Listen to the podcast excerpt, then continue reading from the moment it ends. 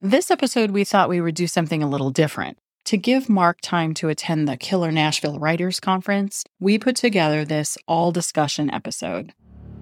Welcome to Crime Raven true crimes, real life stories from law enforcement, and issues crime fighters face. This podcast highlights crimes researched by retired Detective Sergeant Mark Ryan using publicly available information, court records, and personal recollections. Content may be graphic, disturbing, or violent. Listener discretion is advised. Suspects are considered innocent until found guilty in a court of law. We decided this would be a good opportunity to give you a little extra background and tell a few stories. So let's start with why did you decide to do a true crime podcast? Cop stories. Well, most of it's your fault. So, for a few years after I retired, I tried to leave the world of crime behind and develop something new. I'm still struggling with this. You know, developing a small farm, raising pigs, building a flock of sheep, fencing, infrastructure. I started with no idea what I was doing, and I'm still nowhere near what I consider to be competent. At the same time, I have this area of expertise, law enforcement. It's just there. I'm not using it for anything other than calling out when pundits say something wrong on TV in terms of police investigations. There's a lot of misunderstandings in the media and in politics. Here's an example of one of those issues. About five years ago, it became a national issue that there's an untested backlog of sexual assault kits. In some cities, these can run into thousands of untested kits. The national push was to get every one of those kits analyzed. And it sounds good. It sounds great as a national anti sexual assault rallying cry. I told Marcy the first time I noticed this issue growing that it probably would not achieve the stated goals of locking up a slew of offenders. And I was right. Don't get me wrong, every kit that has determinative evidentiary value should be processed. But across the country, delving into that backlog of rape kits has not led to huge numbers of successful new prosecutions. It's because the backlog kits have shown exactly what they were expected to show. DNA from known offender X is found on reporting victim Y. In most cases, the presence of DNA is not the issue that must be proven. It's the lack of consent that must be proven, and proven beyond a reasonable doubt. Now, that legal standard is completely separate from whether or not we believe a victim. But the legal standard is what investigators have to overcome and why sexual assault is a challenging investigation. This is an issue that's difficult for prosecutors and investigators to articulate without sounding like they don't care whether evidence is analyzed or maybe they're questioning a victim's veracity. I've gotten way off into the weeds on this, but there are lots of police issues that have come up recently that I'd like to talk about over time. My views on use of force, and drug search warrant services are a couple of examples. I hope the podcast will allow me to talk about those things over time. The other thing about the podcast is that I love to write. It's been difficult to move away from writing that sounds like a police report to something more palatable. The podcast is hopefully helping me hone my skills. I guess you'll be the judge of that. Also, I'm building the discipline to write every day and meet a deadline. I pitched to you that you should get into podcasting. I am an avid true crime podcast fan, and fans of true crime are very particular about what they like and don't like. I get frustrated by banter that doesn't have anything to do with true crime. I like a focused podcast. I like people who know what they're talking about. And I talk with you about crime all the time. We always have. Anything in the news, I'm always asking your perspective on it based on your experience. One thing that I think is fairly unique with you in the true crime podcast world is that you aren't a homicide detective. You've been involved in a lot of homicide cases, but your experience in law enforcement is really broad. And I think that brings an extra perspective to episodes that maybe other podcasts don't have. And I'd like to think it improves us. Since retiring from law enforcement, you've begun writing.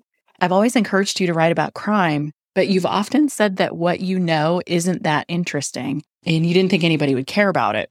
But I think you've finally warmed up to that idea, and mainly probably as an opportunity to practice your writing. I guess I thought most of the stuff I want to talk about was uninteresting because it's the thing I talked about every day, all day in my career.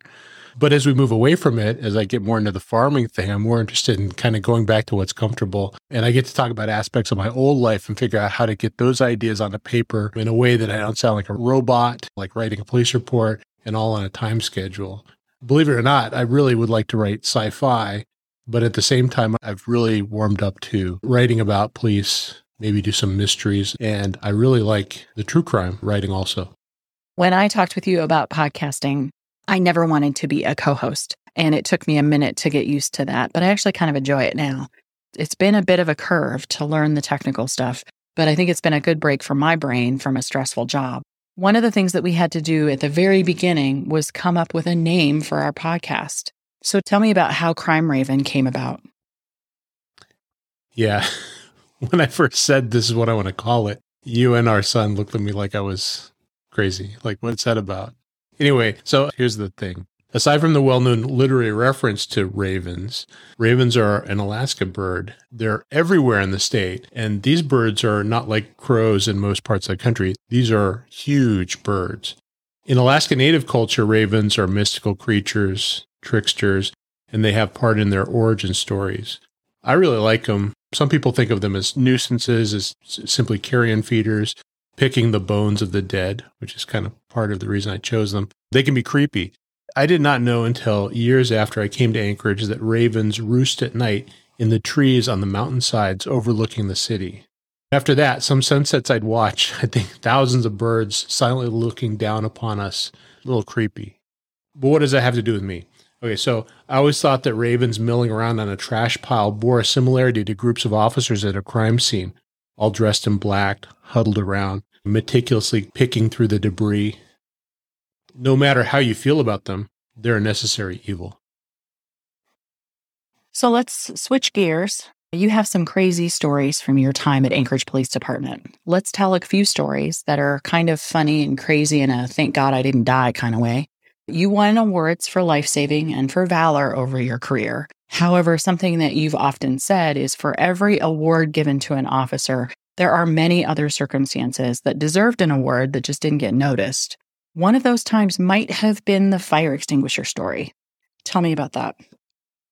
That is true. Every time anybody gets an award as a police officer, you really think, well, number one, I'm doing my job. And number two, boy, I saw somebody do something so much more, more uh, this particular call happened for me on a crazy night.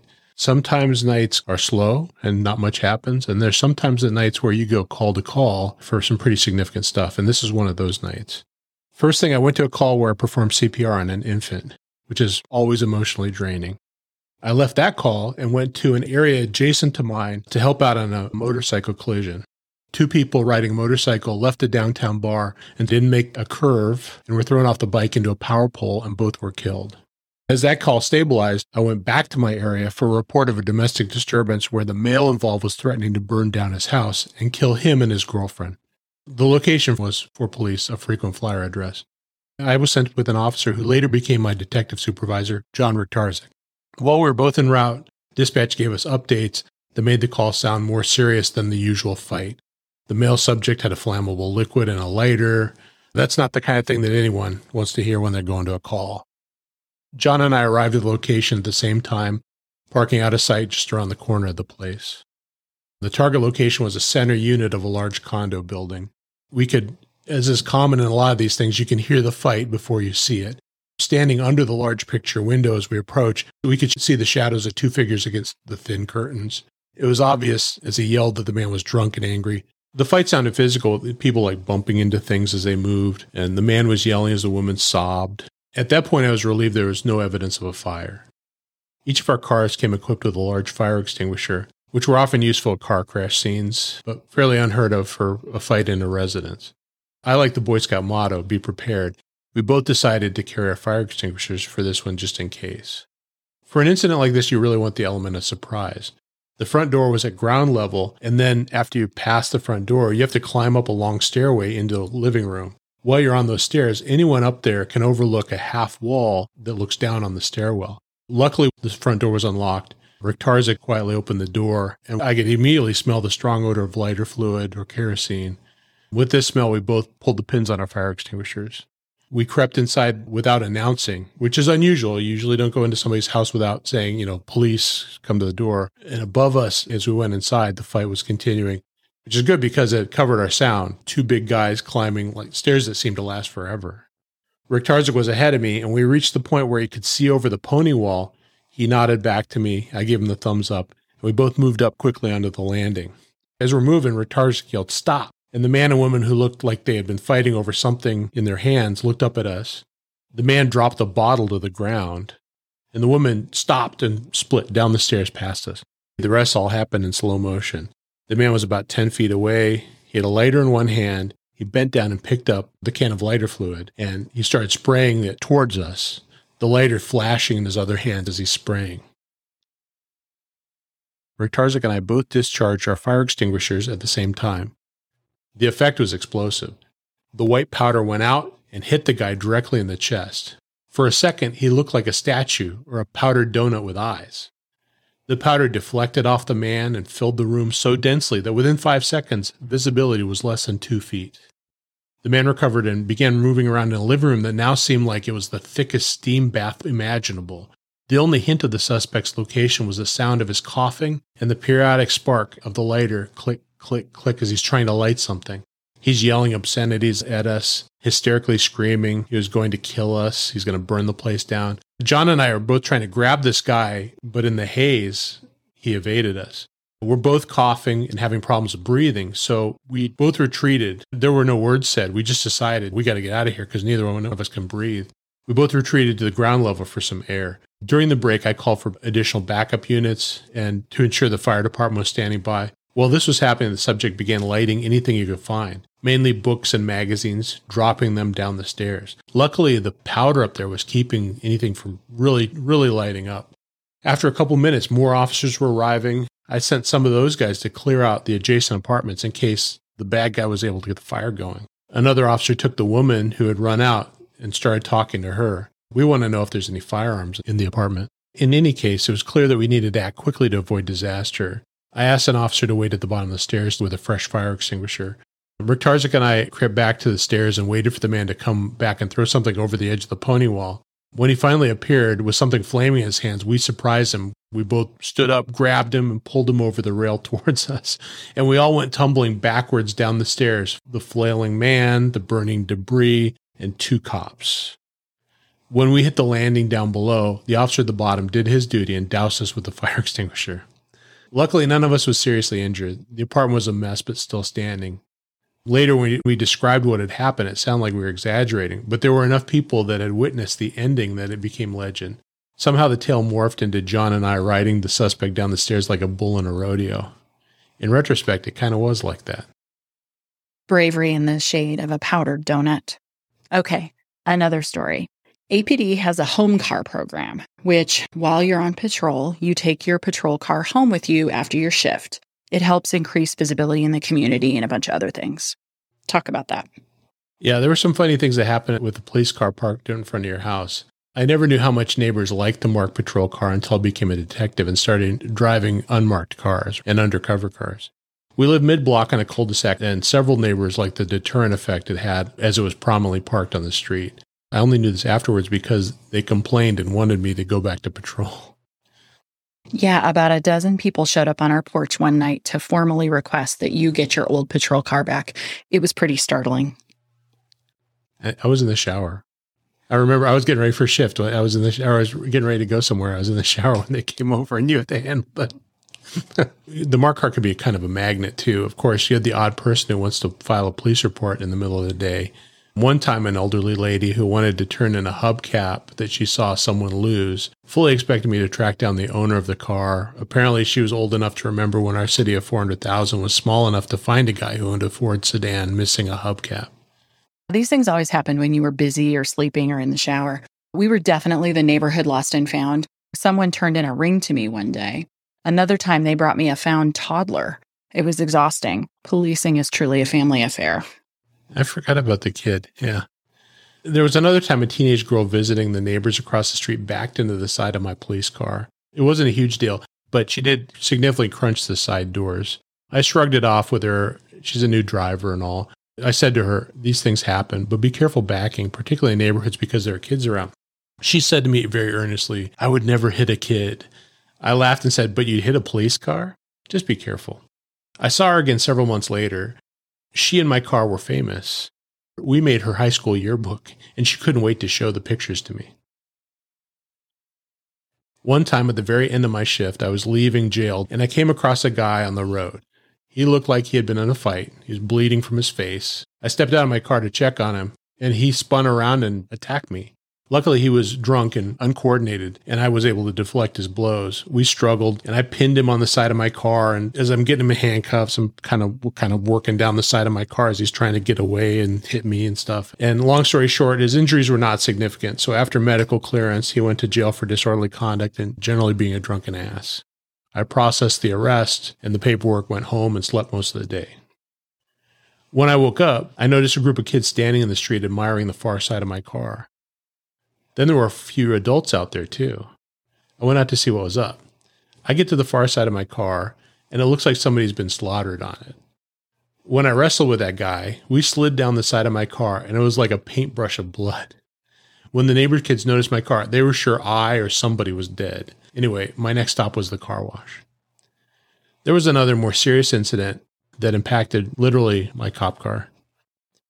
One night I was working on the west side of town in Spenard. I mentioned this area in other episodes. The largest club or bar in Anchorage was in my area. It's called Chilkoot Charlie's. And it's easily the most popular bar in a city with plenty of bars. The place is huge, and on weekend nights, there can be thousands of people coming and going, hundreds of cars packing not only the parking lots, but blocking all the side streets for literally blocks. The security at Koot's is pretty good and can handle most of their problems, but when this place erupts, it can be really bad. So we get a call of a shooting with a man down in the middle of the main parking lot just south of the bar. My partner in the area has a recruit that night, and they happen to be closer, so they arrive within a couple minutes. I get caught in a traffic jam of vehicles, some trying to get to the bar still, and some trying to leave the chaotic shooting scene. I hear the recruit officer over the radio confirm a man has been shot several times, transmits what people are saying about the suspect vehicle and the suspect description. I log that away, but in this crowd with the pretty generic description, it would be impossible to identify anybody. Also, the suspect reportedly jumped into a car and split, which is pretty standard. So after a couple minutes, I finally pull into the parking lot behind another car. Keep in mind, there are people that are still going to the bar that have no idea that something's happened. I have my overhead lights on and I get out of my car. The car in front of me, I see a guy jump out of the driver's side. He runs around the front of his car and I can see him through his own headlights. I'm about a car length behind him. And as he's running, one of the things I kind of register is he has a pistol in his hand. At the same time, I notice that the two officers, my area partner and his recruit, are standing side by side facing my car, a distance a little bit less than 100 feet. The man that I said was running was between me and the other officers. Now, what I didn't know at the time was that someone in the crowd who knew the shooter saw him pull back in the parking lot just ahead of me, and that person told the other officers that the bad guy had just come back. And those officers moved around to engage him just as I was pulling in. They yelled at the man to stop, just as he passed into my headlights, and he tried to turn towards the other officers, and they both started firing rounds at him. The bullets started impacting on my car. For my part of this shooting, once I saw the officers in the first muzzle flash, I felt one round impact the side door that I was actually still holding. I dove flat across my front seat and stayed down until the last round was fired. I'll never forget the clang sound of one of the bullets pinging off the steel crossbeam of my push bumper. It turned out that the original shooting was over a girl. The shooter shot and paralyzed the girl's new boyfriend. The bad guy came back either to kill the girl or commit suicide by cop. I don't know which. But this is a story about my police car. My car had sustained bullet holes, and I took it home. So there was my car sitting in its usual spot in front of my house on the street. And Marcy, you can tell the rest of the story. Well, our oldest son was about five years old at the time. And while you slept after your shift, he noticed that something had happened to your car. So he went out and put band aids on each of the bullet holes in the car. And then he gave tours to all the kids on the cul de sac. And we don't have big psychiatrist bills, so. anyway, I'll end with a positive story. Marcy makes cookies at Christmas time. One particular cookie, well, they're delicious. We call them homeless cookies. Marcy, can you give just a basic description? They're essentially a flourless peanut butter oatmeal cookie with chocolate and toffee. Yeah, it doesn't quite cover how good they are. but so these cookies are great. And the, something about the toffee bits in them, and they're excellent. So I take a gallon bag of these cookies to work and share them with my friends around Christmas time. When I became a street sergeant, if I went to a call with an officer, I'd give them a cookie. Cookies were very popular, but they didn't have a family name yet. One night, close to Christmas, I heard two officers were confirming a death at a residence. They were saying it wasn't suspicious, but I went over to take a look. The two officers, great guys, very competent, but a dead body with a family present is always a bummer, and particularly at Christmas time. So when I dropped by, it was to verify their call that the death wasn't suspicious, but mainly it was to load them up on cookies. As we huddled behind one of the cars discussing the facts of the death, they each ate a cookie. One of the officers said I was fortunate to be married to a woman who could make cookies like that. Nice. I'm going to make sure I don't edit that out. I left that call quickly because the paramedics nearby were calling for assistance with a combative man who broke into their ambulance. It turned out I was only a couple blocks, like 30 seconds away from them. So I arrived at the rear of the ambulance to see a man. Through the little windows, I could see a man fighting with the paramedics inside the back of the rig. It is unusual. If you don't know, paramedics and firefighters are the darlings of the first responder set. They can do no wrong, and usually no one wants to fight with these, our most upstanding citizens. I have a soft spot for them because my sister is a paramedic and now trainer and administrator with the fire department. I imagine she trains proper band aid application and techniques on how to get cats out of trees. Back to the person who broke into the back of the ambulance. As I'm getting out of my police car, the medics are able to eject the guy out the side door and he falls onto his back atop the roadside snow berm. Three things are immediately apparent to me. The guy's drunk, he's probably a member of our homeless population, and the guy's really angry. So he's on his back bellowing. I rush up and tell him just to sit there. He gets up, tries to make it back in the ambulance. He's a big guy, but I'm able to drag him away and plant his butt on the snow. He's yelling at me. I'm yelling at him. I give him the option to just sit there while I talk to the medics, or I can sit in handcuffs in my very cramped back seat. He's just being a pain in the butt, but I have an idea. I say, My wife makes the best cookies ever. If you sit there and shut up while I figure out what's going on, I'll give you a cookie. And luckily, he agrees. So I go back to my car, get him a cookie. He's quiet for the 20 seconds it takes him to inhale the cookie. After that, he starts cranking up the obscenities again. The medics tell me they're stopped on a call, and the guy just barged in the back of their rig and started pushing them around. They aren't hurt. They don't really want to make a criminal complaint, but will if I need one to take him away. So I go back to the guy, tell him I'm either taking you to jail or to the drunk tank. The choice is based on level of cooperation. Well, he's getting pissed again, balling his fists, refusing to go anywhere. I'm like, look, man, I don't want to fight with you.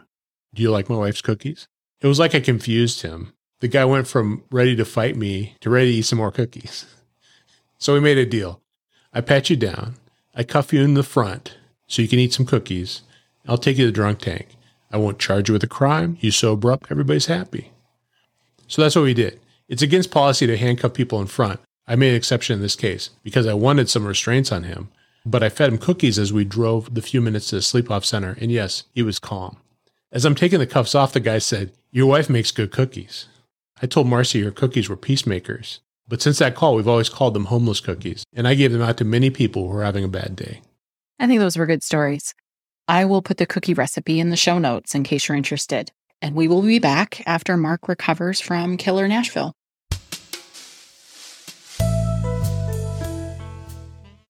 One of the places that you can listen to Crime Raven is on Audible. With an Audible membership, you can access podcasts, audiobooks, and original content. To support Crime Raven, Audible is allowing our listeners to try it for free for 30 days if you visit audibletrial.com slash crimeraven. That's free access for 30 days at audibletrial.com slash crimeraven. We'll also put the link in the show notes. I hope in this episode I've provided insight and perspectives as to what police officers and investigators do and why. If you have a question about police procedures or have an interesting case you'd like me to cover, please email us at crimeravenpodcast at gmail.com. Thank you for listening. If you haven't already, please subscribe to Crime Raven so you don't miss an episode. Please recommend us to your friends too. You can email us at crimeravenpodcast at gmail.com and check our website at crimeraven.com. Crime Raven, hosted by Mark Ryan and Marcy Ryan, is written and directed by Mark Ryan and edited and produced by Marcy Ryan, and it's a Three Little Birds LLC production.